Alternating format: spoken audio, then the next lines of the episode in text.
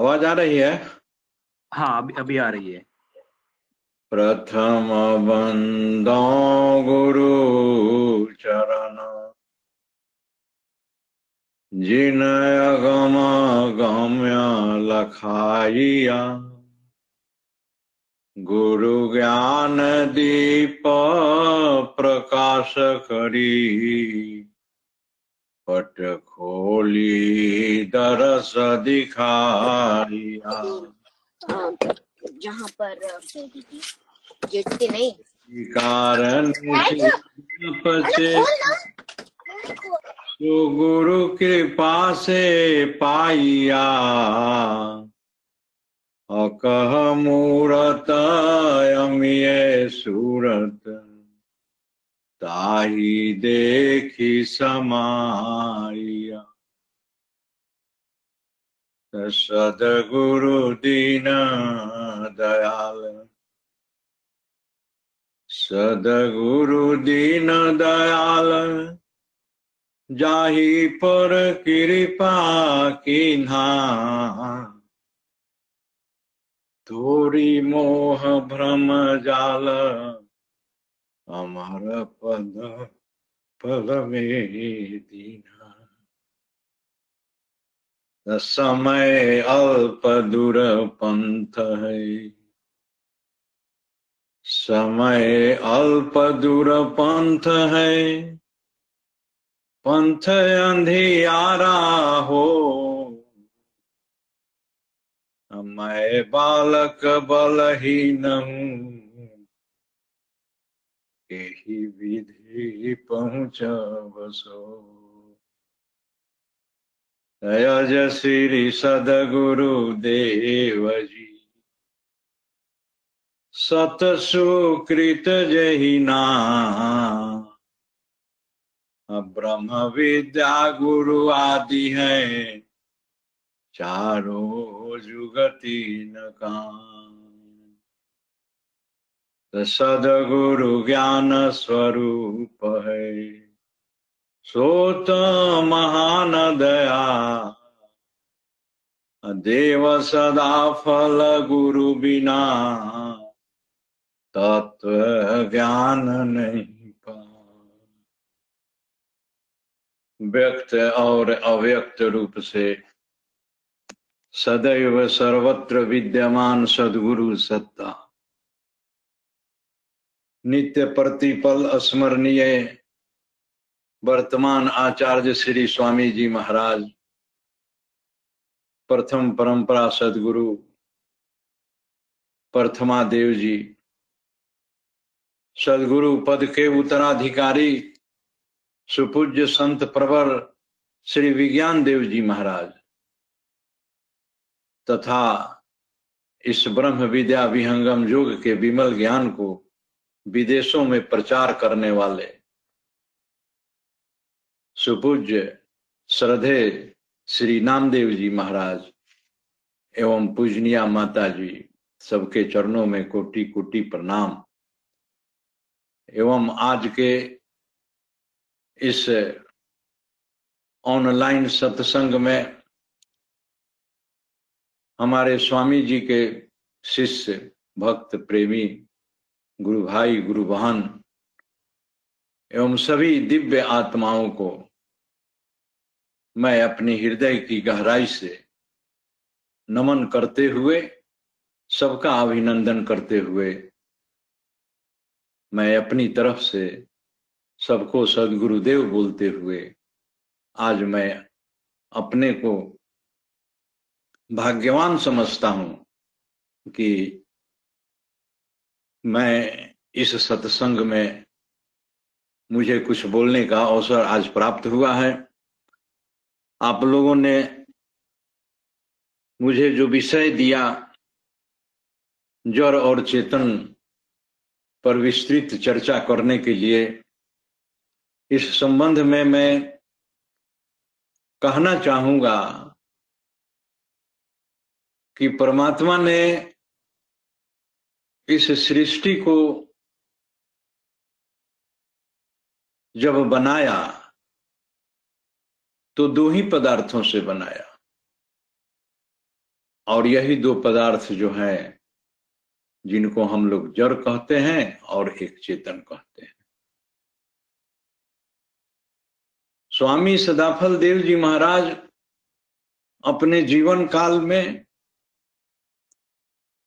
जिस महान सदग्रंथ की रचना की, जिसके, जिससे आप सभी परिचित हैं, वह स्वरवेद। उसमें सबसे पहले वे हम सबों को क्या बतलाते हैं? यही जड़ और चेतन के बारे में बताते हैं। परमात्मा की वंदना करते हुए वह कहते हैं कि नित्य अनादि खट वस्तु है। नित्य अनादि खट वस्तु है, इनकर सब विस्तार अरूप गुण अरूपर्म का व्याख्या सकल पसार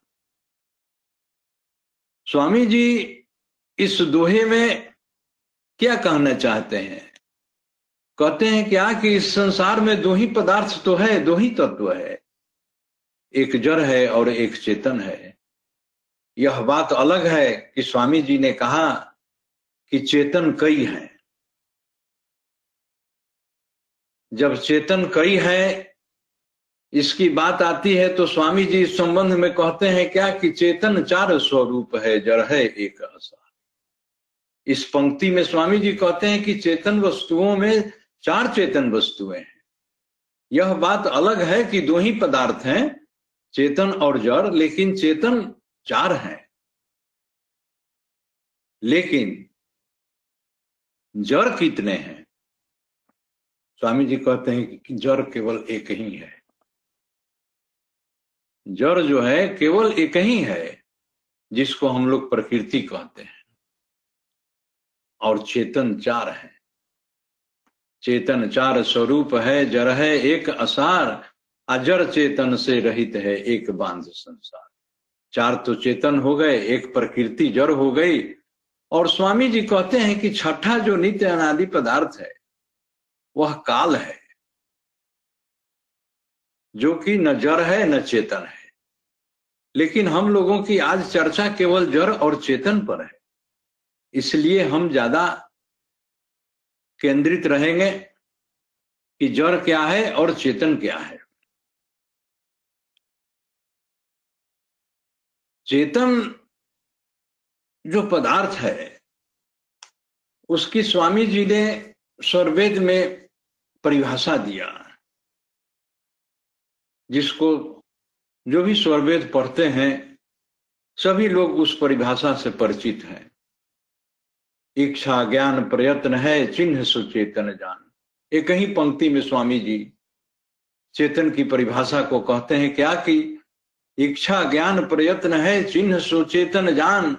और फिर आगे कहते हैं कि जामह तीन यह नहीं दिशे ताकह जड़ करीबान। कहते हैं कि जिसमें ये तीनों पदार्थ दिखाई नहीं पड़े, वह जड़ है। और जिसमें तीनों पदार्थ तीनों ये गुण हो, इच्छा ज्ञान और प्रयत्न, जो इन तीनों गुणों से सहित हो, वही चेतन है। और जो इन तीन गुणों से रहित हो, जिसमें ये तीनों गुण नहीं हो, वही जड़ है।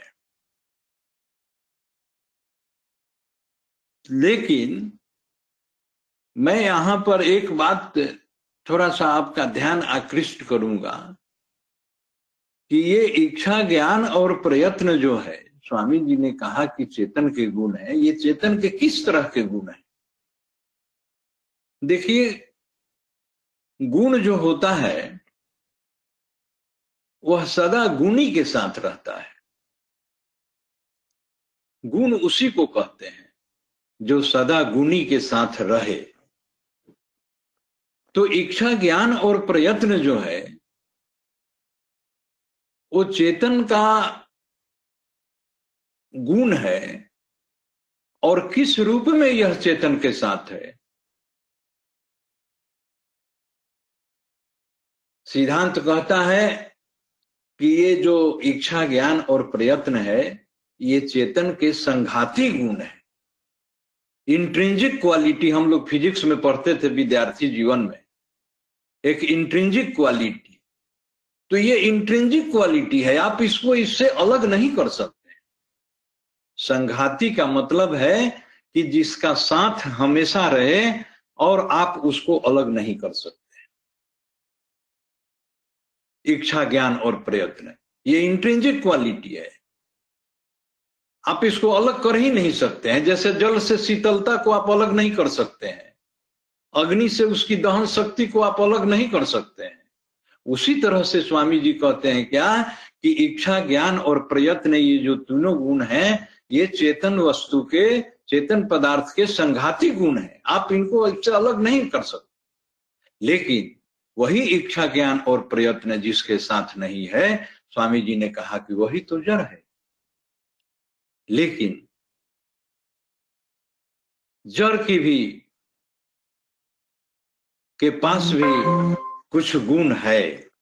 ऐसी बात नहीं है, ठीक है, उसके पास शिक्षा, ज्ञान और प्रयत्न नहीं है, लेकिन जड़ के पास है क्या?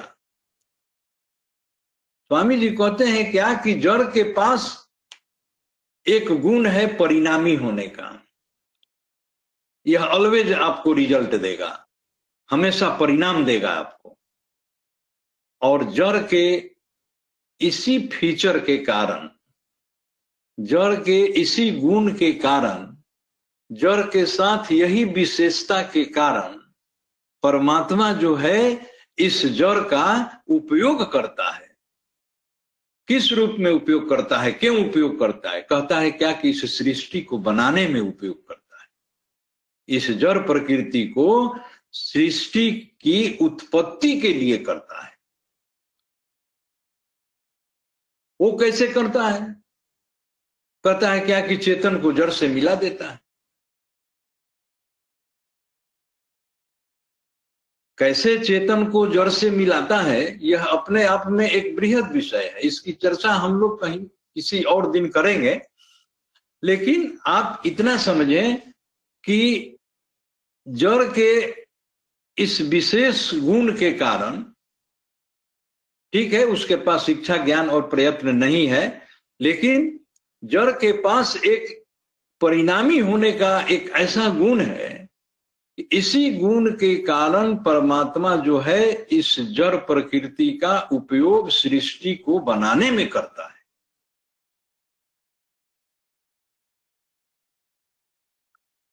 लोग कहते हैं, क्या?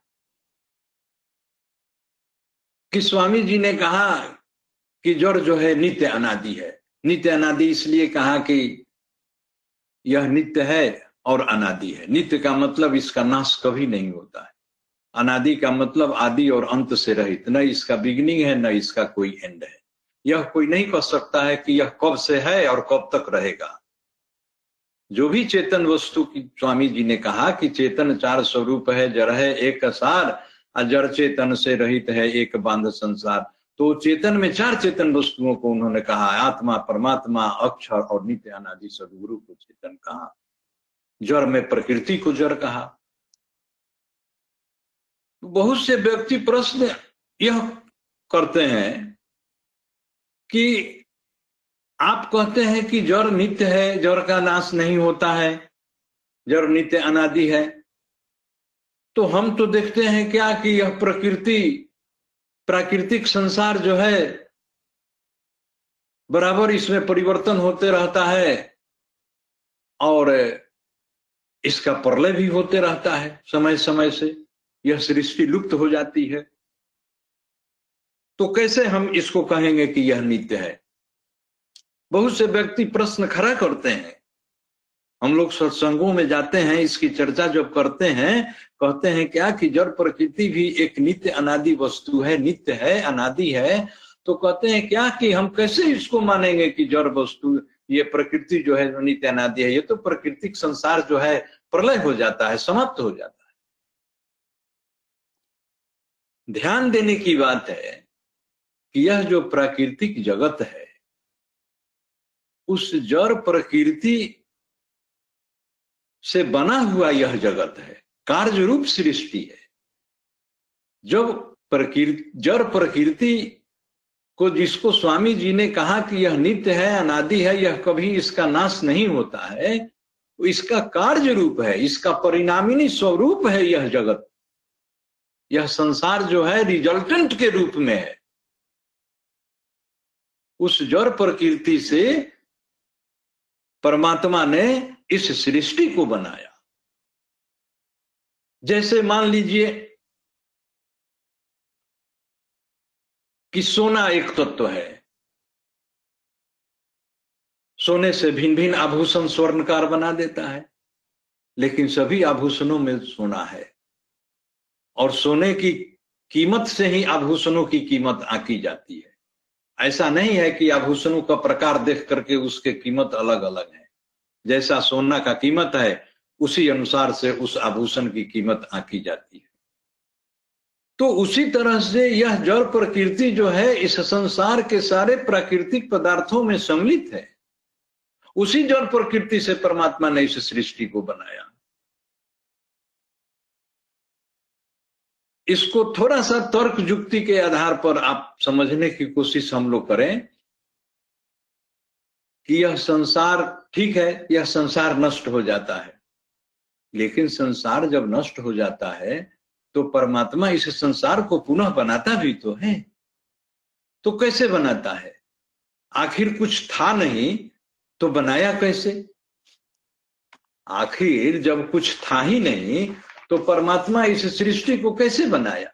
इसका मतलब कि कुछ ना कुछ तो था, जो कि बच गया था। तो जो बच गया, जो अवशेष रह गया, वही नित्य प्रकृति है। स्वामी जी कहते हैं क्या? कि वही प्रकृति नित्य है, जिसको स्वामी जी ने कहा नित्य अनादि पदार्थ। वही नित्य प्रकृति है परमाणु रूप प्रकृति। प्रथमा देव जी अपने आलेख में लिखते हैं उस परमाणु रूप प्रकृति के बारे में कि वह परमाणु रूप प्रकृति जो है उससे अधिक सूक्ष्म इस प्राकृतिक जगत में अन्य और कोई पदार्थ नहीं है। और उसी परमाणु रूप प्रकृति से, जिसको स्वामी जी ने कहा कि वही असल प्रकृति तत्व तो है, जो नित्य है, अनादि है, क्योंकि उसके बाद अब उसका कोई रूप नहीं है। वही मूल प्रकृति है। उस मूल का कोई भी मूल नहीं है। उस मूल का कोई भी मूल नहीं है। यदि ऐसा कोई रहता कि उस मूल का और कोई मूल रहता और किसी दूसरे मूल पदार्थ से वह बनता तो हम कह सकते थे क्या कि वह नित्य नहीं है। लेकिन उसके बाद अब उसका नाश नहीं होता है। उस अवस्था में जाकर के, मूल अवस्था में जाकर के प्रकृति अपने उसी विशेष तत्व के रूप में स्थिर रह जाती है। उस तत्व को स्वामी जी ने कहा कि वही जड़ प्रकृति है, वह है जड़ है एक असार। ठीक है, उसमें कोई उसको स्वामी जी ने कहा कि असार है। असार क्यों कहा?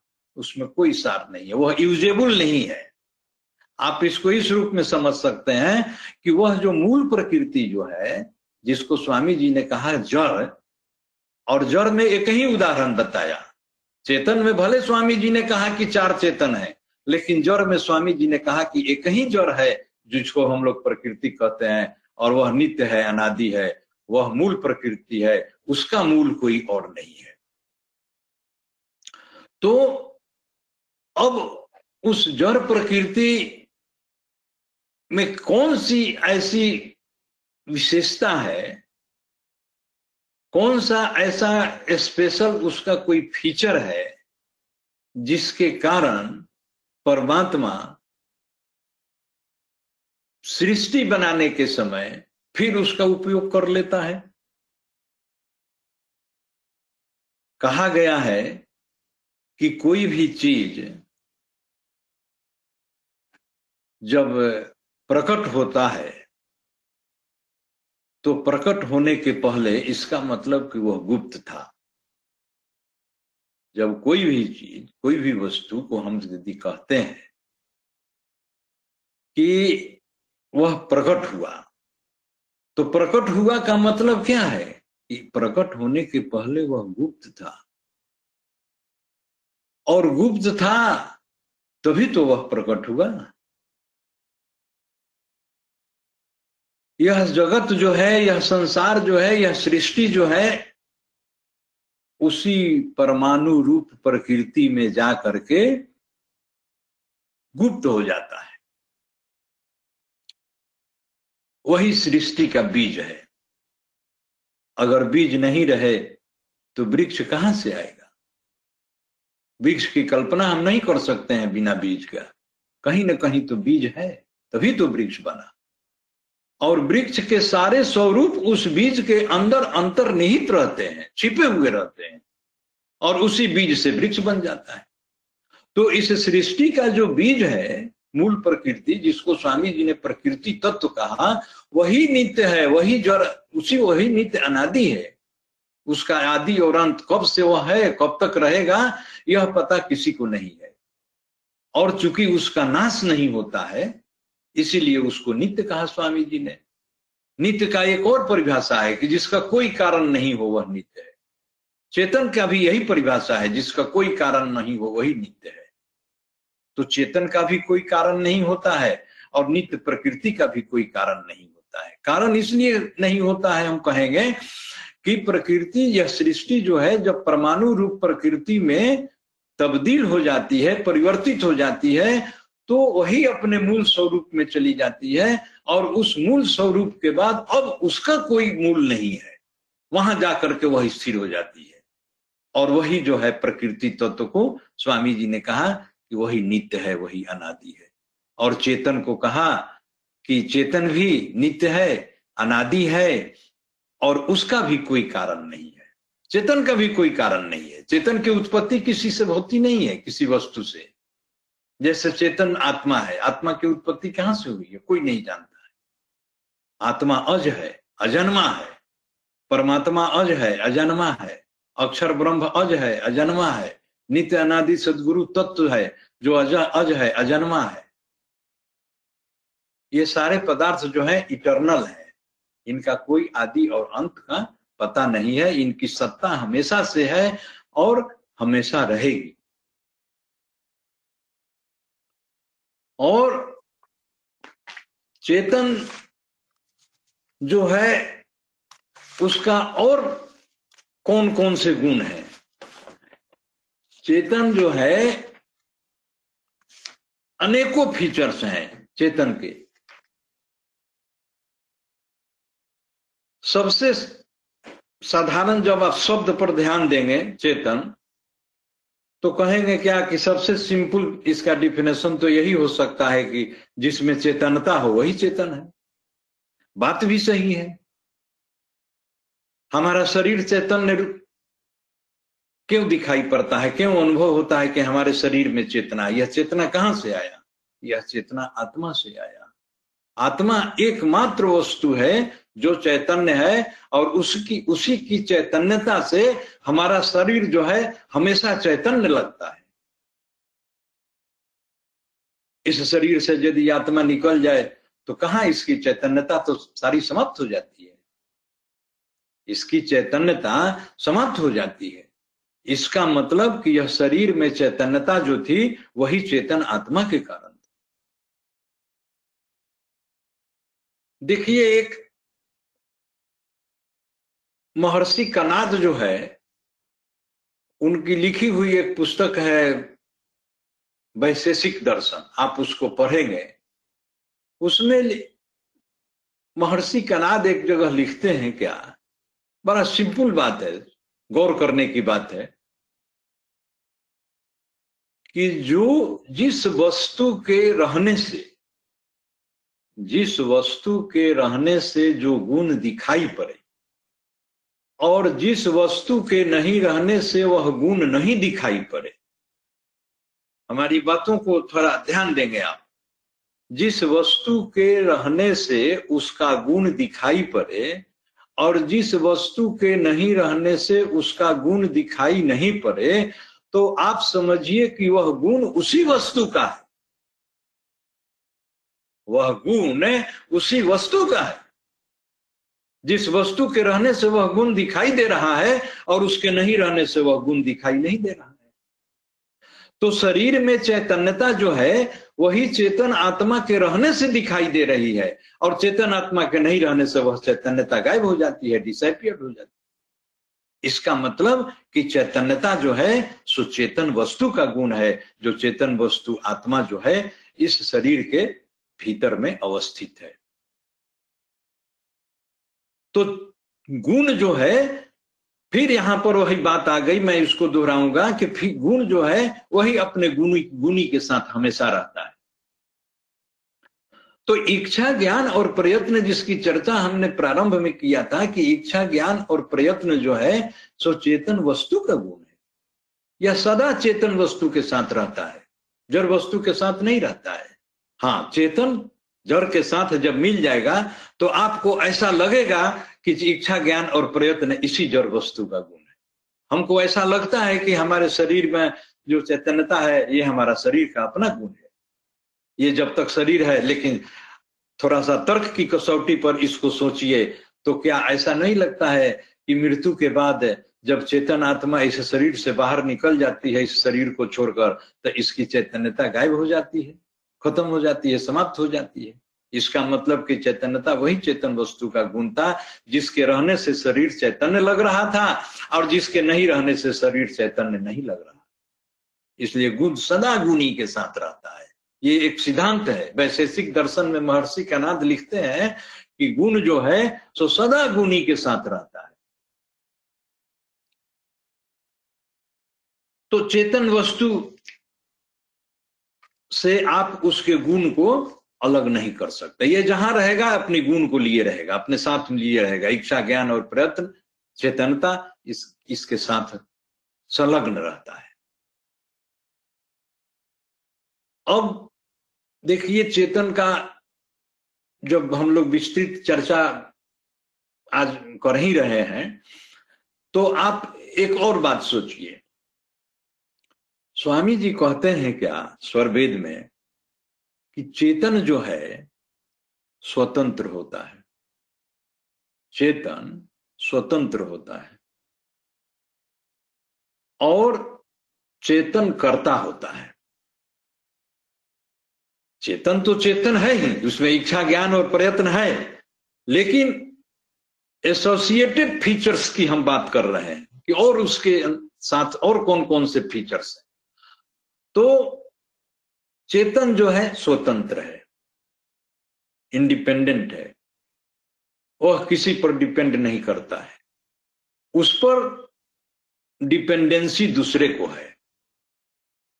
चेतन पर डिपेंडेंसी दूसरे को है। दूसरा कौन है? जड़ है। और क्यों स्वतंत्र कहा? इसकी हम, इसकी तरफ़ थोड़ा आपको हम ध्यान आकृष्ट करना चाहेंगे। कि चेतन स्वतंत्र है। तो क्यों स्वतंत्र है? हम लोग पढ़ते हैं, सब जगह आप कई जगह पढ़ेंगे कि चेतन स्वतंत्र होता है। लेकिन इस पर गौर किया जाए कि चेतन स्वतंत्र क्यों है? क्यों अध्यात्म विदों ने, क्यों हमारे ऋषि महर्षियों ने कहा कि चेतन स्वतंत्र है? चेतन स्वतंत्र इसलिए है कि देखिए, इसके पास किन किन बातों की स्वतंत्रता है? पहले सोचिए, हम लोग सोचें। इसके पास कर्तापन होने की स्वतंत्रता है। हम जब शरीर से बंध जाते हैं तो हमारे पास किस बात की आज़ादी है? हमारे पास कर्म को करने की आज़ादी है। हम कर्म करने में स्वतंत्र हैं। क्यों कर्म करने में स्वतंत्र हैं? क्योंकि हमारा संबंध जो है जड़ प्रकृति के साथ है। हम बंधन में हैं। तो जब बंधन में है तो कर्म करने की स्वतंत्रता है। तब फिर पूछ सकते हैं हम लोग कि जब मुक्त हो जाता है यह आत्मा तो उस समय इसकी स्वतंत्रता समाप्त हो जाती है? नहीं। उस समय इसकी स्वतंत्रता बदल जाती। उस समय इसकी स्वतंत्रता परमात्मा के आनंद गुण को प्राप्त करके उसके आनंद गुण को उपभोग करने की स्वतंत्रता हो जाती है। यह स्वतंत्र है परमात्मा के आनंद गुण को उपभोग करने में। परमात्मा के साथ संजोग करने में भी यह स्वतंत्र है। आत्मा के अतिरिक्त अन्य कोई वस्तु नहीं है जो कि परमात्मा के साथ संजोग करे। यह बात अलग है कि परमात्मा के साथ जब संजोग नहीं करता है, तब इसका प्रकृति के साथ संजोग हो जाता है। तो प्रकृति के साथ संयोग हो जाता है तो उस समय इसकी स्वतंत्रता बदल जाती है, कर्मों को करने की स्वतंत्रता हो जाती है। कर्म करने में स्वतंत्र है। परमात्मा के साथ जब संयोग कर लेता है तो उसके आनंद गुण को भोगने में स्वतंत्र है। और एक और थोड़ा सा चिंतन करने पर आप पाएँगे कि स्वतंत्रता जो शब्द है कि यह वस्तु स्वतंत्र है, इसका मतलब कि इसका अधिकार किसी न किसी पर है। चेतन वस्तु का अधिकार जड़ वस्तु पर होता है। इस माने में यह स्वतंत्र है। जड़ पर इसका अधिकार है, शरीर पर इसका अधिकार है, हमारी मन, बुद्धि, इंद्रिया, अंतकरण आदि सारे वस्तुओं पर इस चेतन आत्मा की अधिकार है। सारे लोग इसके शरणागत हैं आत्मा के शरणागत हैं हमारा शरीर हमारी मन बुद्धि इंद्रिया सभी लोग शरणागत हैं। सभी लोग आत्मा के अं-, अंदर हैं आत्मा के अधीन है। इसलिए यह चेतन जो है सो स्वतंत्र होता है। अकर्ता कर्ता इसलिए है कि इसको कर्मों को करने की स्वतंत्रता है। आज जब कर्ता हो जाता है तो यह भोक्ता बन जाता है। जब करता है तो यह भोक्ता बन जाता है। भोक्ता का मतलब कि अपने किए हुए कर्म के फलों को यह भोगता है। यह चेतन आत्मा अपने किए हुए कर्म के फलों को भोगता है। बहुत से मतावलंबी विद्वान हैं या बहुत आप पढ़ेंगे भी कई पुस्तकों में, सदग्रंथों में ऐसा लोग लिखते हैं कि आत्मा जो है, कैसे आप कहते हैं कि आत्मा भोगता है? नहीं, शरीर भोगता है। शरीर से कर्म किए तो शरीर को फल मिलेगा ना? शरीर उसको भोगेगा। शरीर है, उसको भोगेगा। लेकिन नहीं, शरीर उसको नहीं भोगता है। यदि शरीर भोगता तो एक शरीर समाप्त होने के बाद पुनः दूसरा शरीर कैसे प्राप्त हो जाता है आत्मा को? यदि शरीर भोगता तो दूसरा शरीर आत्मा को पुनः फिर कैसे मिल जाता है? मृत्यु के बाद?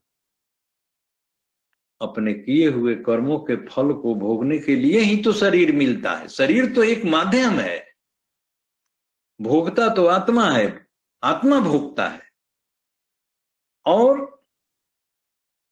अब देखिए, वैशेषिक दर्शन का सिद्धांत कितना सही है कि आप उस सिद्धांत को यहाँ पर भी अप्लाई कर सकते हैं कि आत्मा के साथ कर्तापन और भोक्तापन का गुण क्यों है? क्यों शरीर के साथ कर्तापन, भोक्तापन का गुण नहीं है? क्यों शरीर जड़ होते हुए इसके साथ कर्ता और भोक्ता यह नहीं है? आत्मा कर्ता और भोक्ता है।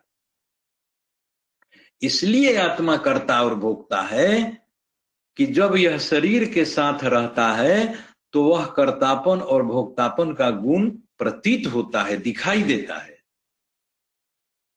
वह कर्तापन और भोक्तापन का गुण जब यह शरीर के साथ रहता है तो दिखाई पड़ता है। हम काम को कर रहे हैं, हमको लगता है कि शरीर कर रहा है, हमको लगता है कि शरीर भोग रहा है। शरीर सुख और दुख को भोग रहा है, ऐसा लगता है। लेकिन ऐसी बात है नहीं, सुख और दुख का भोगता तो आत्मा है। क्योंकि जब शरीर के साथ रहता है तो वह कर्तापन और भोक्तापन सदा प्रतीत होते रहता है, परिलक्षित होते रहता है, प्रकाशित होते रहता है। हम लोग दिखाई पड़ता है, देखते हैं, ये रे कर्तापन और भोक्तापन इस शरीर से हो रहा है, लेकिन वास्तव में शरीर कर्ता और भोक्ता नहीं है। वास्तव में शरीर कर्मों को नहीं कर रहा है, वास्तव में शरीर कर्मों के फल को नहीं भोग रहा है। भोग कौन रहा है? आत्मा भोग रहा है, क्योंकि शरीर के साथ जब आत्मा है तो वह कर्तापन और भोक्तापन का गुण दिखाई पड़ता है। जैसे ही शरीर से संबंध विच्छेद हो गया। जैसे ही शरीर को आत्मा छोड़ दिया, कहा गया कर्तापन और भोक्तापन का गुण? इसका मतलब कि देखिए वहाँ वैशेषिक दर्शन का यह सिद्धांत यहाँ भी सटीक बैठता है कि गुण सदा गुणी के साथ रहता है। कर्तापन और भोक्तापन का गुण सदा कर्ता और भोक्ता के साथ रहता है। और कर्ता और भोक्ता कौन है? आत्मा है। आत्मा का गुण है कर्तापन और भोक्तापन। कर्ता और भोक्ता आत्मा है, क्योंकि कर्ता और भोक्ता आत्मा यदि नहीं रहता तो शरीर का साथ छोड़ देने पर वह कर्तापन और भोक्तापन का गुण दिखाई पड़ना चाहिए था, लेकिन दिखाई नहीं पड़ता है। इसीलिए आत्मा ही कर्ता और भोक्ता है, और इसीलिए कहा गया कि चेतन स्वतंत्र होता है, चेतन कर्ता होता है, और कर्ता होने से चेतन भोक्ता होता है। और एक चेतन का गुण है। जब हम लोग कर्तापन, भोक्तापन की बात कर ही दिए तो यह भी कह सकते हैं कि कर्तृत्व का गुण जो होता है, वो चेतन में होता है। कर्तृत्व का गुण चेतन में होता है।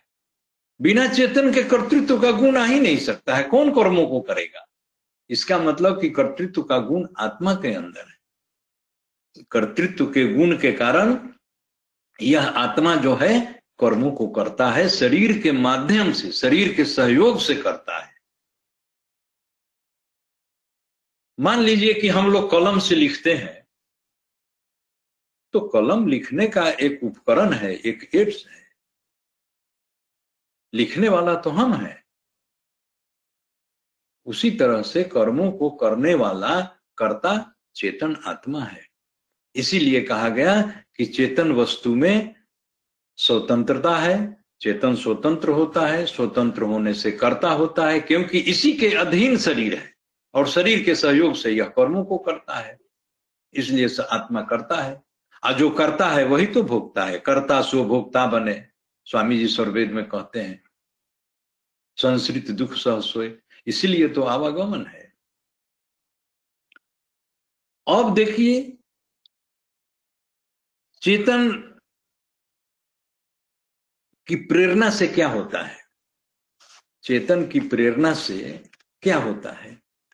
चेतन की प्रेरणा से जो हम लोग शुरू में कह रहे थे कि जड़ में इच्छा, ज्ञान और प्रयत्न नहीं होता है ठीक है, जड़ में इच्छा ज्ञान और प्रयत्न नहीं है, और इच्छा ज्ञान और प्रयत्न नहीं होने के कारण जड़ में क्रिया करने की कोई शक्ति नहीं होती है। तो क्रिया करने की शक्ति कौन उत्पन्न करता है? कैसे उत्पन्न होता है? चेतन की प्रेरणा से होता है। चेतन का संजोग जड़ के साथ जब हो जाता है तो जड़ में क्रिया करने की शक्ति आ जाती है। जड़ जो है, क्रियाशील हो जाता है, इसके अंदर क्रियाशीलता आ जाती है। इसी फीचर के कारण इस सृष्टि का निर्माण होता है। जो मूल प्रकृति तत्व की हम लोग चर्चा किए थे पहले कि मूल प्रकृति तत्व जो है यूजेबल नहीं है, वह एक ऐसा स्टेटस है जिसका कोई उपयोग नहीं है। लेकिन वही चेतन अक्षर ब्रह्म के सहयोग से अब अब सृष्टि निर्माण की जब हम लोग कभी चर्चा करेंगे तब इसमें विस्तृत रूप से ऐसा करेंगे। अभी आप यही मैं समझिए कि चेतन अक्षर के संजोग से जिसको हम आप सभी व्यक्ति जानते हैं, जो भी स्वरवेद पढ़ता है, जो लोग स्वामी जी के ज्ञान से जुड़े हुए हैं, जो लोग भी सत्संग सुनते हैं, स्वामी जी की अमृतवाणी सुनते हैं, सभी लोग इसको बहुत अच्छी तरह से जानते हैं कि चेतन अक्षर के संजोग से ही यह सृष्टि बनती है। और किसके साथ चेतन अक्षर संजोग करता है? वही मूल प्रकृति तत्व के साथ करता है। उसको क्रियाशील बना देता है। जिस अवस्था में उसमें कोई क्रियाशीलता नहीं रहती है, जिसको कहते हैं हम लोग मूल प्रकृति, जिसको कहते हैं परमाणु रूप प्रकृति, जब प्रलय होता है तो यह सृष्टि परमाणु रूप प्रकृति में तब्दील हो जाती है, बदल जाती है तो उस अवस्था में इसके अंदर कोई क्रियाशीलता, कोई एक्टिविटी नहीं होती है। वो एकदम निष्क्रिय है। उसके अंदर उस परमाणुओं में निष्क्रियता है, निष्कंपता है। वे परमाणु जो है, मूल प्रकृति के परमाणु निष्कंप होते हैं, निष्क्रिय होते हैं। लेकिन उसमें क्रिया कौन उत्पन्न किया? चेतन अक्षर ब्रह्म ने किया। क्योंकि चेतन अक्षर ब्रह्म में सदा कंप है, वह हमेशा कंपायमान है और अपने कंप से निष्क्रिय परमाणुओं में कंप पैदा कर देता है। तो कैसे क्रियाशीलता उत्पन्न हुई? आप देखें। तो चेतन का यह एक बहुत इंपॉर्टेंट फीचर है कि चेतन के संयोग से जड़ में क्रिया उत्पन्न हो जाती है। चेतन की प्रेरणा से जड़ जो है क्रियाशील हो जाता है। देखिए प्रथमा देव जी एक जगह आध्यात्मिक आलेख में हम एक दिन पढ़ रहे थे, उनका एक जगह लिखते हैं प्रथमा देव जी, कि कौन कहता है कि जड़ में शक्ति नहीं होती है। अभी हम लोग कह रहे थे ना कि जड़ जो है निष्क्रिय है, इसमें इच्छा ज्ञान प्रयत्न नहीं है। तो प्रथमा देव जी लिखते हैं आलेख में कि कौन कहता है, यही उनका आप पढ़ेंगे कहीं आपको मिल जाएगा। तो आप पढ़ेंगे तो उसमें प्रथमा देव जी लिखते हैं क्या कि कौन कहता है कि जड़ में शक्ति नहीं होती है? जड़ में शक्ति होती है। फिर आगे लिखते हैं क्या कि जड़ जो है, एक सत्ता है। जड़ जो है, जड़ का मतलब जड़ प्रकृति। एक ही तो जड़ है जिसको प्रकृति हम लोग कहते हैं, और कोई जड़ नहीं है। और जितने भी आपको ये जड़ पदार्थ दिखाई दे रहे हैं, वही जड़ प्रकृति से बने हुए प्राकृतिक पदार्थ हैं। यह संसार जो है उसी मूल प्रकृति, जड़ प्रकृति प्रकृति तत्व जिसको कह सकते हैं, प्रधान प्रकृति कहिए, मूल प्रकृति कहिए, कुछ भी कह लीजिए, उसी मूल प्रकृति तत्व से बना हुआ यह प्राकृतिक जगत है। और इसमें अनेक पदार्थ उसी प्रकृति से बने हुए हैं। उसी सोना से बने हुए भिन्न भिन्न आभूषण आपको दिखाई दे रहे हैं, लेकिन सब में वही सोना है। सब में वही सोना है। तो सारे प्राकृतिक पदार्थों में वही प्राकृतिक तत्व है, जिससे यह प्राकृतिक पदार्थ भिन्न भिन्न रूपों में यह भिन्न भिन्न रूपों में यह नाम रूप संसार जो है, हमारे आपके सामने प्रतीत होता है, जिसको हम लोग देखते हैं भिन्न भिन्न रूपों में। तो कहने का मतलब कि प्रथमा देव जी जो बात लिखे कि कौन कहता है कि जड़ प्रकृति में शक्ति नहीं होती है, जड़ प्रकृति में शक्ति है, लेकिन वह क्रियाशील नहीं है। उसको क्रियाशील कौन बनाता है? वही चेतन अक्षर ब्रह्म बना देता है, वही चेतन वस्तु अक्षर ब्रह्म इस जड़ प्रकृति में क्रियाशीलता उत्पन्न कर देता है। इसको एक्टिव बना देता है। एक्शन लेस अवस्था में रहता है जब, और उस समय जब संजोग करता है मूल प्रकृति से तो इसके परमाणुओं को में कंप पैदा करके इसको कंपायमान बना देता है कंप युक्त बना देता है और इस तरह से सृष्टि निर्माण की प्रक्रिया आगे बढ़ती है और सृष्टि के सारे पदार्थ बनते जाते हैं। तो इसी मूल प्रकृति से, इसलिए प्रथमा देव जी ने लिखा कि कौन कहता है कि जड़ प्रकृति में शक्ति नहीं है? जड़ प्रकृति एक अपने आप में एक अलग सत्ता है। यह शक्ति किसी से उधार नहीं लेता। है अच्छा अब ये बताइए कि यदि इसके अंदर शक्ति नहीं था। इसके अंदर कौन सी शक्ति? क्रिया करने की शक्ति। क्रिया करने की शक्ति इसके अंदर था। लेकिन उसको क्रियाशील बनाने वाला से इसका संपर्क नहीं हुआ। तो इसको क्रियाशील बनाने वाला, वही चेतन अक्षर ब्रह्म है जो इसको क्रियाशील बना देता है, इसमें क्रियाशीलता उत्पन्न कर देता है और इतना बड़ा सृष्टि खड़ा कर देता है। इसीलिए कहा गया कि प्रकृति परिणामिनी है। प्रकृति को परिणामिनी भी कहा गया है। परिणामिनी का मतलब कि ये रिज़ल्ट देता है।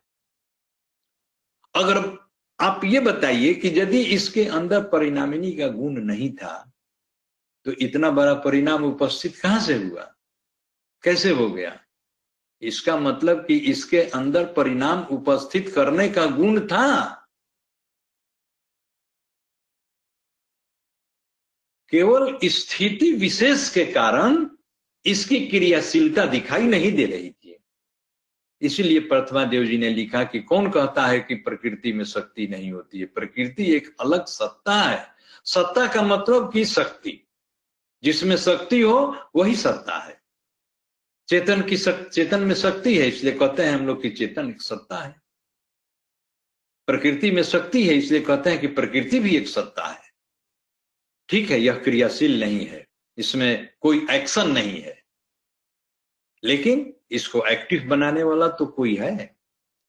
अगर इसके अंदर परिणाम उपस्थित करने का परिणाम देने का गुण नहीं रहता तो कहाँ से परिणाम आता? इसके अंदर परिणामिनी का गुण था, तभी इतना बड़ा परिणाम उपस्थित हो जाता है। इसीलिए कहा गया कि चेतन की प्रेरणा से जड़ में क्रियाशीलता आ जाती है। इस रूप, इसकी व्याख्या इस रूप में हम लोग कर सकते हैं कि कैसे चेतन की प्रेरणा से जड़ में क्रियाशीलता आ जाती है। इसका स्पष्ट ज्वलंत उदाहरण जो है, यह सृष्टि है। जो सृष्टि जब प्रलय हो जाती है तो अपनी मूल अवस्था में चली जाती है, परमाणु रूप जगत हो जाता है। और उसी परमाणु रूप जगत के अंदर यह सारी सृष्टि छिपी हुई रहती है। उसी बीज के अंदर वह वृक्ष छिपा रहता है, जो फिर स्थिति पा करके पुनः वृक्ष के रूप में खड़ा हो जाता है। इसलिए बीज नहीं था तो वृक्ष कहाँ से आया? इसका मतलब कि बीज था। प्रकृति के अंदर परिणामिनी होने का गुण है, तभी इतना बड़ा परिणाम उपस्थित हुआ। चेतन का कोई कारण नहीं होता है, यह भी एक फीचर है। इसकी उत्पत्ति और जो नित्यम शाश्वतो अयम पुरानो न हन्यते हन्य माने शरीरे, आत्मा के बारे में कहा गया। यह अज है, नित्य है, शाश्वत है न इसको काटा जा सकता है, न इसको मारा जा सकता है। स्वामी जी, क्या कहते हैं कि यह आत्मा जो है, चेतन जो है सुनित्य है। सारे चेतन पदार्थ नित्य है। परमात्मा भी नित्य है, अक्षर ब्रह्म नित्य है, नित्य अनादि सदगुरु नित्य है।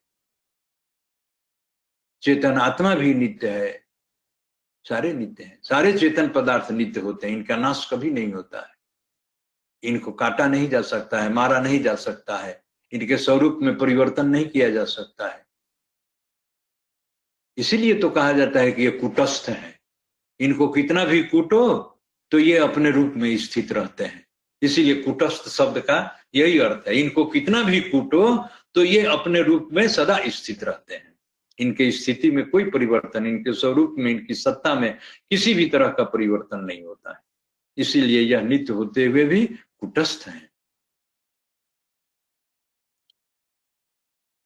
और इनका कारण कोई नहीं होता है। इनका कारण कोई नहीं होता है। स्वामी जी स्वर्वेद में कहते हैं कि कारण का कारण नहीं, कारण नित्य अनादि।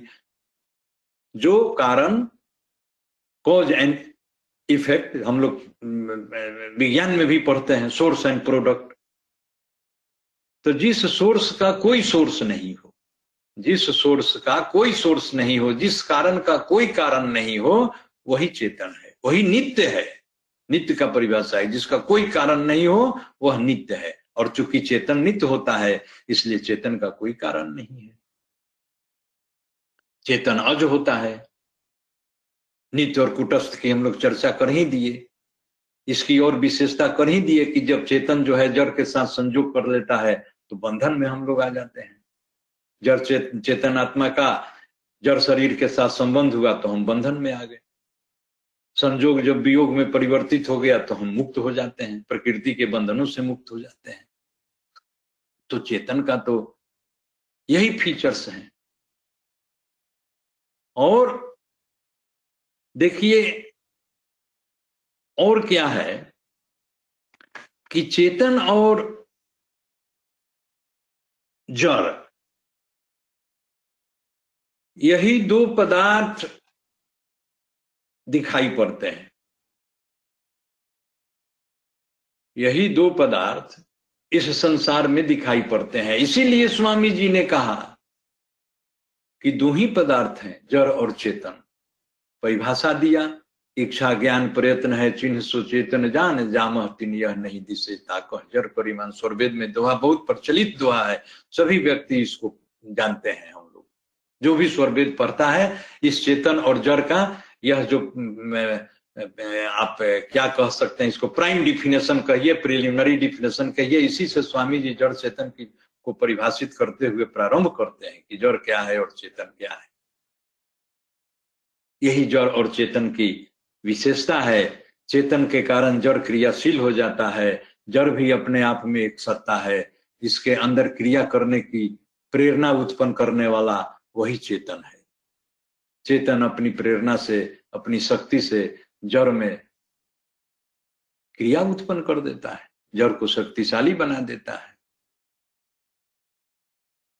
यही चेतन और जड़ का जो विस्तृत चर्चा आज हम लोगों को करना था, मैंने कई उदाहरणों से इसको आपको समझाया। और यदि आप कोई व्यक्ति इस पर प्रश्न पूछना चाहते हो तो आप अपनी प्रश्न यहाँ रख सकते हैं। जड़ और चेतन को देखिए एक और पुस्तकों में हम लोग पढ़ेंगे, लेकिन सत्संग में अवश्य वक्ताओं का बात भिन्न भिन्न वक्ता अपनी अपनी तरह से भिन्न भिन्न विषयों को रखते हैं और सुनने से हमारा ज्ञान वर्धन होता है। स्वामी जी कहते हैं क्या? आप सभी आदमी हम लोग स्वर वेद पढ़ते हैं। ब्रह्म विद्या के बारे में स्वामी जी कहते हैं क्या कि इसके दो भेद हैं। स्वामी जी ने इसको दो पार्ट में बांटा। दो पार्ट में क्या बांटा? कहते हैं क्या कि पहले इसके तत्व ज्ञान को जानो। और तत्व ज्ञान के जानने के बाद उसको साधन अभ्यास करके प्रत्यक्ष कर। जैसे हम लोग विज्ञान के विद्यार्थी सभी हैं हम लोग अपने अपनी कक्षाओं में पहले जाते थे विद्यार्थी जीवन में तो प्रोफेसर या टीचर शिक्षक क्या कहते थे? कहते थे क्या कि आज तुमको जो प्रैक्टिकल करना है उसको घर से तुम पढ़ करके आना।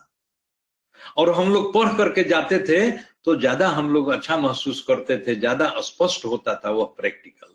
अब पढ़ करके नहीं जाने से स्पष्ट नहीं होता था। इसीलिए तत्व तो, तो ज्ञान का बोध आवश्यक है। प्रथम बोध तत्वन करे। स्वामी जी कहते हैं कि प्रथम तुम बोध तत्वों का करो। ब्रह्म विद्या दो भेद है, तत्व ज्ञान अभ्यास। तत्व ज्ञान और अभ्यास। अब प्रथम बोध तत्वन करे, अंतर भेद समाज स्वामी जी सर्वेद में कहते हैं, सभी आदमी हम लोग इसको जानते हैं। तो तत्व ज्ञान में जड़ चेतन का जो तत्व ज्ञान है, वह बड़ा ही मैं तो इसको बहुत प्रमुख तत्व ज्ञान तत्व ज्ञान मानता हूँ। आप लोगों ने बड़ा अच्छा आज विषय दिया था, जड़ चेतन पर विस्तृत चर्चा का।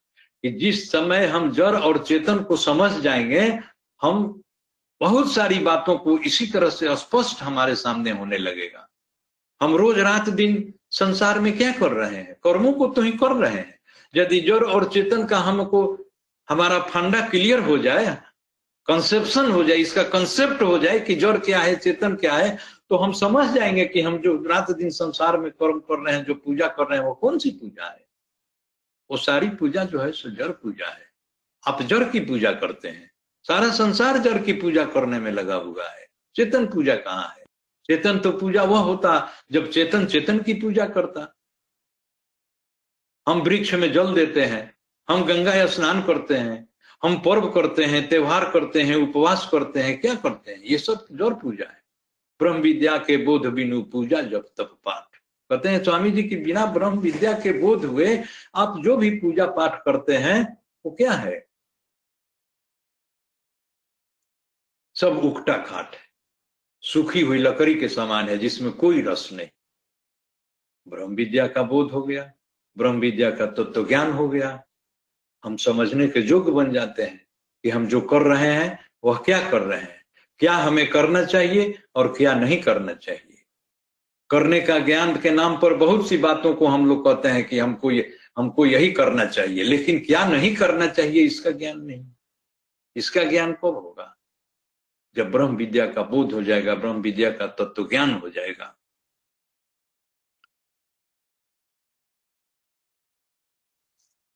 और सत्संग में भी हम इसकी चर्चा समय समय से करते रहेंगे तो हमारा तत्व ज्ञान जो है अस्पष्ट होता चला जाएगा। एक बड़ा ही अच्छा दोहा अभी हमको याद आया स्वामी जी चुर्वेद में लिखते हैं, यही जड़ चेतन के बारे में, कि जड़ चेतन सब तत्वों में, जड़ चेतन, देखिए कैसा स्वामी जी पंक्ति लिखते हैं, जड़ चेतन सब तत्व में अभूल भ्रम नहीं कोई कोई इसमें भूल भ्रम नहीं होना चाहिए। जड़ क्या है, चेतन क्या है, एकदम बिल्कुल स्पष्ट हो जाना चाहिए। जड़ चेतन सब तत्व में भूल भ्रम नहीं कोई। आ, यह लक्षण है बोध का। स्वामी जी कहते हैं कि यह बोध का लक्षण है। आपको जड़ चेतन पर कंसेप्ट क्लियर हो गया, समझिए कि आपका यह बोध दर्शाता है कि आपको बोध हो गया। इसीलिए स्वामी जी कहते हैं कि जड़ चेतन सब तत्व में भूल भ्रम नहीं कोई यह लक्षण है बोध का। तो ये कैसे बोध होगा? तो कहते हैं कि सत्संगति से हो सत्संग से होगा। जड़ चेतन का बोध सत्संग से होगा। इतनी सारी बातें जो हम लोगों ने चर्चा किया, बहुत सी जगह पर सभी बातें एक जगह नहीं लिखी हुई है। लेकिन सभी बातों को हम लोगों ने सामूहिक रूप से चर्चा किया। इसलिए जड़ और चेतन का बोध होना बहुत ही आवश्यक है। यह बड़ा अच्छा आज का विषय आप लोगों का लगा। जड़ और चेतन पर विस्तृत चर्चा जो हुई आज, इसके लिए मैं अपने को भी बड़ा भाग्यशाली समझता हूँ कि आप लोगों ने आज मुझे इस सत्संग के ऑनलाइन सत्संग में इसका अवसर प्रदान किया और मैं अटेंडीज लिस्ट को जब देखता हूँ तो आप सभी व्यक्ति जो भी इस ऑनलाइन सत्संग में उपस्थित हैं, मैं अपने हृदय की गहराई से सभी आप दिव्य आत्माओं को मैं पुनः नमन करते हुए, जय सदगुरुदेव आपको बोलते हुए, मैं अब अपनी वाणी को विश्राम देना चाहूँगा। बोलिए सदगुरुदेव भगवान की जय। बहुत बहुत धन्यवाद अंकल जी। आपने बहुत ही सुंदर वाणी से और विस्तार, विस्तृत तरीके से यह स्पष्ट कर दिया कि जड़ क्या है और चेतन क्या है। और आपने उदाहरण लेके भी चेतन के गुण और जड़ के परिणामी स्वरूप को हमारे सामने स्पष्ट कर दिया। तो बहुत बहुत धन्यवाद आपका। तो समय को देखते हुए हम मैं श्रद्धागन से रिक्वेस्ट करूँगा कि आप कोई एक प्रश्न हम लेंगे आज के सत्संग में और इसके ऊपर डिस्कशन चालू रखेंगे। तो किसी को कोई प्रश्न है तो आप अभी पूछ सकते हो। जी, अमित जी जय सदगुरुदेव सभी को। मुझे, मैं मोनिका, न्यू जर्सी से, मुझे एक प्रश्न है एनपी सिंह अंकल जी के लिए। जी जी मोनिका जी। हम्म। तो अंकल जी, आपका बहुत बहुत धन्यवाद। आपने बहुत अच्छे से इस टॉपिक पे चर्चा की। तो मेरे हृदय में एक ही प्रश्न है आपके लिए, जो आपने अभी लास्ट में जड़ की पूजा के बहुत सारे उदाहरण बताए, और हम सभी को पता है कि चेतन पूजा और जड़ पूजा में क्या डिफरेंस है? तो मैं आपसे ये पूछना चाहती थी कि जब हम चेतन हमारा जो आत्मा का स्वरूप, चेतन स्वरूप है और हम जब परमात्मा या सदगुरुदेव चेतन की पूजा करना आरंभ करते हैं, हम साधना में बैठते हैं और हमें जितना भी नॉलेज है, हम उस नॉलेज के साथ जब साधना में बैठते हैं प्रैक्टिकल जैसे आपने बताया तो हमें उस चीज़ का अनुभव होता भी है। लेकिन मेरा प्रश्न ये है कि जब हम साधना में नहीं होते हैं और अगर हम अपना पूरा दिनचर्या के कर्मों को करते करते उस चेतन सत्ता से जुड़े रहना चाहते हैं तो उस चेतन पूजा करने के लिए आप आप आ, मतलब मैं आपसे पूछना चाहती थी कि आप कैसे जुड़ जुड़े रहते हैं जब आप कर्म में नहीं कर्म बंधन में नहीं होते हैं? तो आपका आ, आपका थोड़ा एक्सपीरियंस सुनना चाहती थी मैं। तो जहाँ तक मुझे पता है तो यही है कि हम सदगुरुदेव को याद करते हैं और उनसे अपनी चेतना जोड़ने की कोशिश करते हैं जब हम साधना में नहीं होते हैं और हम अपने कर्मों को करते हैं। लेकिन अगर आप इसमें कुछ और भी बताएँ हमें तो हम सबके लिए बहुत वो उपयोग में आएगा। बस यही पूछना था। थैंक यू सो मच आपका बहुत अच्छा प्रश्न है। देखिए, ऐसा है कि हमको, आपको जो भी शरीर प्राप्त हुआ है आप इस पर विचार करिए, यह शरीर क्या है? यह शरीर उभय देह है। उभय देह का मतलब है कि आपको कर्म भी करना है और पुरुषार्थ भी करना है। आपके साथ दोनों ऑप्शन है। कर्म करते हुए हम लोगों को पुरुषार्थ करना है। देखिए, एक बहुत अच्छी उक्ति है। एक संत ने कहीं कहा है, हमने भी कहीं पढ़ा था कि कर्म से बचो, बंधन से नहीं। क्योंकि कर्म से बचने के लिए इसलिए कहा गया कि कर्म से आप बच ही नहीं सकते आप प्रयास करिए। कर्म से कैसे बच सकते हैं? ये शरीर ही मिला है कर्म करने के लिए। कर्म करते हुए पुरुषार्थ करना है। कर्म से आप वंचित हो ही नहीं सकते हैं। कर्म तो करना है, क्योंकि आप आप, हम सभी व्यक्ति कर्म के बंधन में हैं। इसी कर्म के बंधन से छूटने के लिए कर्म करना है। कर्म के बंधन से छूटने के लिए ही कर्म करना है। कर्म छूटे जही कर्म से, सो भी कर्म शुभ कर्म, स्वामी जी स्वर्वेद में कहते हैं। आप कैसे कर्म को छोड़ दीजिएगा? कर्म को नहीं छोड़ना है। कर्म तो करते रहना है। लेकिन इसी में आपको सदगुरु के विमल ज्ञान मिला हुआ है। हम लोग इसी में हम लोगों को साधन अभ्यास करने के लिए कहा जाता है, साधना, सेवा, सत्संग, ये सब सारे विकर्म है। कर्म के ही तो स्वरूप है ये, विकर्म है। कर्म के बंधन से छूटने की योग्यता जो प्रदान करे, वही कर्म विकर्म कहलाता है। तो आप कर्म करते हुए पुरुषार्थ करिए, पुरुषार्थ जो है वही विकर्म है। एक व्यक्ति हमसे पूछे कि हम लोग जब साधना करते हैं, साधन अभ्यास करते हैं, उस समय तो मन स्थिर हो जाता है। पुनः तो हम उसी संसार में आ जाते हैं। पुनः हम उसी संसार में आ जाते हैं। पुनः हमारा मन जो है उसी संसार में आ जाता है। संसार के विषयों में, संसार के कर्मों में हम संलग्न हो जाते हैं। लेकिन जब साधन अभ्यास करते हैं, उस समय हमारा मन स्थिर हो जाता है। प्रथमा देव जी से यह प्रश्न किसी शिष्य ने पूछा था। तो प्रथमा देव जी इसका जवाब देते हैं क्या?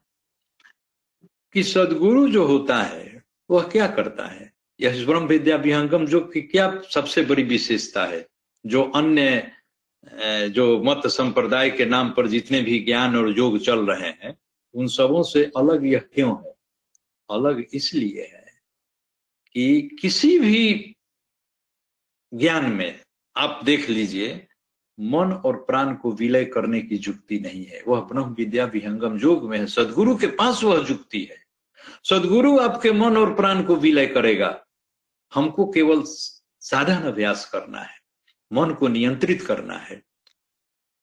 वह आगे एक और पंक्ति लिखते हैं प्रथमा देव जी, कि निरोध किया हुआ मन ही लय होता है। आप इसको समझिए इस वाक्य को। निरोध किया हुआ मन ही लय होता है। मन को आप निरोध किए रहिएगा। जिस तलवार की धार को आप रोज तेज करते रहिएगा, वही न मौके पर काम आएगा। वैसा तलवार की क्या उपयोगिता सिद्ध होगी उस समय पर, जिस तलवार में कोई धार ही नहीं हो? इसलिए तलवार में बराबर धार बनाए रखने के लिए हमें अपने मन को बराबर नियंत्रित रखना पड़ेगा। चाहे जितने देर के लिए आप साधन अभ्यास में बैठे, शुरू में बताया जाता है कि 10 मिनट के लिए करिए, लेकिन यह 10 मिनट कितने मिनटों में तब्दील हो जाता है? जैसे जैसा हमारा साधना दृढ़ होता है, जैसे जैसे हम दृढ़ होते हैं, साधना के पथ पर आगे बढ़ते जाते हैं, हमारा साधन का अभ्यास काल का समय जो है, वह धीरे धीरे बढ़ते जाता है। हमारा मन जो है, सुशांत होते जाता है, स्थिर होते जाता है। आप साधन अभ्यास जो लोग भी करते होंगे इस हमारी बातों से सहमत होंगे। तो प्रथमा देव जी का जो यह जो लेख जो था कि निरोध किया हुआ मन ही लय होता है। सदगुरु तो चाहे तो कुछ भी कर सकता है, जिसका निरोध किया हुआ मन नहीं है, उसको भी लय कर देगा। चाहे तो कुछ भी कर सकता है। पल में अलख लखावे, सो सदगुरु देव कहावे। स्वामी जी कहते हैं कि तो पल में अलख लखा देगा? लेकिन हमारा आपका जो कर्तव्य है जड़ पूजा से आप अलग नहीं हट सकते हैं, कर्मों से आप अलग नहीं हो सकते लेकिन धीरे धीरे आप जब चेतन पूजा हम लोग करेंगे तो धीरे धीरे इधर से हमारा डिस्ट्रैक्शन होते जाएगा। ऐसा होता है। सबके साथ ऐसा होता होगा। जड़ पूजा, हम आज से कुछ स्वामी जी के ज्ञान से जुड़ने के पहले जड़ पूजा जितना करते थे आज के स्वामी जी के ज्ञान से जुड़ने के बाद जो भी साधन, अभ्यास, सेवा, साधन, सत्संग में लगे हुए हैं, वह उतना ही जड़ पूजा आज भी कर रहे हैं क्या? नहीं कर रहे हैं। उसमें कमी आ जाती है। स्वतः कमी आ जाएगी। और जब आपका मन नियंत्रित होगा तो आत्मा का उत्थान इसी में निहित है। कहा गया है कि यह आत्मा जो है, जब इंद्रियों के विषयों से युक्त रहती है तो इसमें दोष रहता है। इसमें दोष आ जाता है। और जब परमात्मा से संयोग करता है तो इसके अंदर सीधी आ जाती है। इंद्रियों के साथ जब हम रहते हैं तो क्योंकि दोष तो इंद्रियों में है, वही दोष तो आत्मा में आ जाता है। लेकिन जैसे जैसे हम साधन अभ्यास करते जाएँगे, हमारा इधर से डिस्ट्रेक्शन होते जाएगा। भगवान श्री कृष्ण अर्जुन को क्या कहते हैं कि अभ्यास ने तू कौन थे वैराग्य चौगृहते हे कुंती पुत्र अर्जुन, तुम अभ्यास करो। बाई वर्च्यू ऑफ़ प्रैक्टिस तुम मन को नियंत्रित कर सकते हो। और मन को जब नियंत्रित करोगे तो तुम्हारे अंदर स्वतः वैराग्य उत्पन्न हो जाएगा। वैराग्य का मतलब यह नहीं है कि हम जंगल में चले जाएँगे। वैराग्य का मतलब कि हमारा अटैचमेंट जिन जिन वस्तुओं से है, उस अटैचमेंट में धीरे धीरे कमी आने लगी हम वैराग्य हमारे अंदर उत्पन्न होगा। तो यही चेतन पूजा और जड़ पूजा का मतलब है। मैं आपको एक और उदाहरण से समझाना चाहूँगा। एक संत थे। एक संत जो थे, एक मंदिर में गए। और उस मंदिर में जब गए तो उन्होंने दो व्यक्तियों को देखा। एक बालक था और एक बूढ़ा था। एक बालक था और एक बूढ़ा व्यक्ति था। बालक जब मंदिर में पूजा करने गया तो उसको देखकर संत कुछ नहीं बोलते हैं। और उस वृद्ध व्यक्ति को जब देखे तो उस पर हंस दिए। संत जो है, हंस पड़े। उस वृद्ध व्यक्ति ने संत से पूछा कि, महाराज, आप मुझे देखकर क्यों हंस रहे हैं? संत ने जवाब दिया कि, मैं आपको बचपन से देख रहा हूँ। मैं आपको बालकपन की अवस्था से देख रहा हूँ और आज आप वृद्ध हो गए। और बाल जब आप बालक थे उस समय भी इस मंदिर में पूजा करने के लिए आते थे। और आज वृद्ध हो गए उस समय भी आप वही फूल लेकर के इस मंदिर में आए हैं। आपके अंदर मैंने कोई परिवर्तन नहीं देखा। और यह तो बालक है अभी तो इसके इस, इसका जीवन अभी प्रारंभ हुआ है। वो वृद्ध जो है बड़ी शर्मिंदा हुए। कि हाँ महाराज, हमने तो पूरा समय जो है, इसी मंदिर में बिता दिया आते जाते कहने का मतलब ज्ञान देव जी जो बात कहते हैं, आप लोग उनकी दिव्य वाणी को सुनते हुएगा कि गंगा में स्नान ज़रूर करिए, लेकिन गंगा में डूब कर मरिए मत। तो आज संसार में क्या है? हम लोग जो काम कर रहे हैं संसार जो कर रहा है, उसी कर्मों में हम लोग रात दिन उसमें कोई भी मैंने विविधता नहीं है, कोई भी परिवर्तन नहीं है। जो काम को कर रहे हैं, उसी काम में लगे हुए हैं। इसीलिए ठीक है, जड़ पूजा सभी लोग करते हैं। संसार के कर्म से कोई भी वंचित नहीं हो सकता है। लेकिन कर्म को करते हुए हम आप बुद्धिजीवी प्राणी हैं। हम लोगों को सोचना चाहिए, हमारे पास विवेक है, हमारा कल्याण किसमें है? हमारा आत्मा का उत्थान कैसे होगा? इसके बारे में सोचना चाहिए। तो सारे कर्म को करते हुए आप यह चेतन पूजा कर रहे हैं जो साधन अभ्यास कर रहे हैं यही तो चेतन पूजा है। चेतन पूजा का मतलब क्या है? या आ, आप आप ए, ए, एक ही रात में और एक ही दिन में हम लोगों को परमात्मा को प्राप्त करने के लिए नहीं सोचना चाहिए। हमको जो रास्ता बताया गया है उस रास्ता पर हम चलना चाहिए हमको। मार्ग चलते जो गिरा ताको ना ही दोष कह कबीर बैठा रहा, तासीर कर रहे खुश अरे, मार्ग में जो चल रहा है, अगर गिर जा रहा है तो उसमें उसका क्या दोष है? वह तो फिर गिर गिर रहा है, फिर उठ करके फिर चल रहा है। लेकिन कबीर साहब कहते हैं कि कह कबीर बैठा रहा। दोस्त तो उसका है जो चुपचाप बैठा हुआ है, चल नहीं रहा है। इसलिए चलना चाहिए। यदि हमारे उत्तर से आप इतना संतुष्ट हैं? कैसा लगा आपको? तो आप बताएँगे, लेकिन मुझे जहाँ तक लगा कि आपके प्रश्न का यही उत्तर होना चाहिए। नहीं जी, अंकल जी, मैं बहुत संतुष्ट हूँ और आपका प्रश्न में बहुत गहराई थी और आपने बहुत चीज़ों को पॉइंट आउट किया तो मुझे बहुत अच्छा लगा। आपका प्रश्न तो मैं लिख ही लूँगी as part of my notes so thank you so much uncle ji once again and back to you Amit ji धन्यवाद मोनिका जी, बहुत ही सुंदर प्रश्न था आपका। और अंकल जी, आपका भी बहुत बहुत धन्यवाद। और ऐसा लग रहा है कि आपकी वाणी इस सत्संग पे बरसती ही रहे, लेकिन समय को देखते हुए हम लोग आगे बढ़ेंगे अभी। बट आपसे विनती ज़रूर है अंकल जी की आपकी वाणी हमेशा इस मंच पे होती रहे। और शायद आगे का सेशन हम क्यू एन एक में कंटिन्यू करेंगे इस सेम विषय पे यदि आप अवेलेबल हो। तो नेवी से मेरा रिक्वेस्ट वही रहेगा। नहीं हम अगले सत्संग में रहेंगे आप लोगों के बीच। धन्यवाद अंकल जी। शनिवार के दिन फिर अगला शनि नेक्स्ट सैटरडे होगा मैं आप लोगों के बीच उपस्थित रहूँगा और मैं समझता हूँ कि इस आज जो जड़ चेतन पर विस्तृत चर्चा हुई इसी से संबंधित इस चर्चा को मैं और अन्य विषयों को इससे जोड़ते हुए मैं आगे फिर चाहूँगा कि इसको कंटिन्यू रखूँ। यह कथा चलती रहेगी।